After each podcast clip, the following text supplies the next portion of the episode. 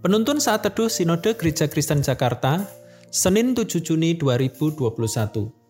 Kesatuan Jemaat, Efesus pasal 4 ayat 13 sampai 16. Sampai kita semua telah mencapai kesatuan iman dan pengetahuan yang benar tentang anak Allah, kedewasaan penuh dan tingkat pertumbuhan yang sesuai dengan kepenuhan Kristus, sehingga kita bukan lagi anak-anak yang diombang-ambingkan oleh rupa-rupa angin pengajaran, oleh permainan palsu manusia dalam kelicikan mereka yang menyesatkan, tetapi dengan teguh berpegang kepada kebenaran di dalam kasih, kita bertumbuh di dalam segala hal ke arah Dia, Kristus yang adalah kepala, daripadanya lah seluruh tubuh yang rapi tersusun dan diikat menjadi satu oleh pelayanan semua bagiannya sesuai dengan kadar pekerjaan tiap-tiap anggota, menerima pertumbuhannya dan membangun dirinya dalam kasih. Ada satu jemaat kecil di salah satu kota di Indonesia ini yang kuat dalam kesatuannya. Jumlah anggotanya hanya sekitar 40 jemaat. Namun secara kualitas hidup mereka bertumbuh dewasa rohani mereka bersahati di dalam mempelajari dan menghidupi kebenaran firman Tuhan. Mereka mengalami transformasi karakter hidup serupa Kristus. Itu yang membuat mereka mencintai kesatuan. Rasul Paulus menasehati jemaat Efesus tentang pentingnya menjaga kesatuan jemaat.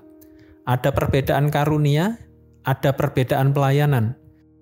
Namun itu tidak menjadi persoalan untuk tetap menjaga kesatuan jemaat. Tidak ada yang salah dengan perbedaan. Yang menjadi masalah adalah setiap persoalan di dalam jemaat tidak sungguh-sungguh membangun kedewasaan rohani mereka, sehingga berdampak pada komunitas mereka. Sebenarnya, di balik nasihat tentang kesatuan jemaat, Paulus hendak menekankan kesatuan setiap personal dengan Kristus Yesus setiap personal harus menyadari pentingnya mengalami kepenuhan Kristus di dalam hidup mereka masing-masing, sehingga mereka mengalami transformasi karakter hidup yang serupa Kristus. Ayat yang ke-13. Artinya, setiap personal melatih dari dalam hatinya untuk hidup serupa Kristus Yesus melalui merenungkan dan menaati firman Tuhan. Dengan begitu, setiap personal akan semakin terlatih untuk memiliki pikiran perasaan serupa Kristus, seperti kerendahan hati, kelemah lembutan, kesabaran, kasih, kebaikan, menjaga kesatuan dan keutuhan. Itu juga merupakan tanda dari kedewasaan rohani, sehingga setiap personal akan mudah untuk menerima perbedaan karunia, perbedaan pelayanan ayat 11 dan ayat yang ke-16 dan mudah menjaga kesatuan Arah dan tujuan kesatuan jemaat adalah menampilkan keagungan Kristus yang adalah kepala, ayat 15. Membangun kesatuan jemaat dimulai dulu dari diri kita. Kita perlu bertekun untuk merenungkan dan menaati firman Tuhan, sehingga kita mengalami transformasi karakter hidup serupa Kristus.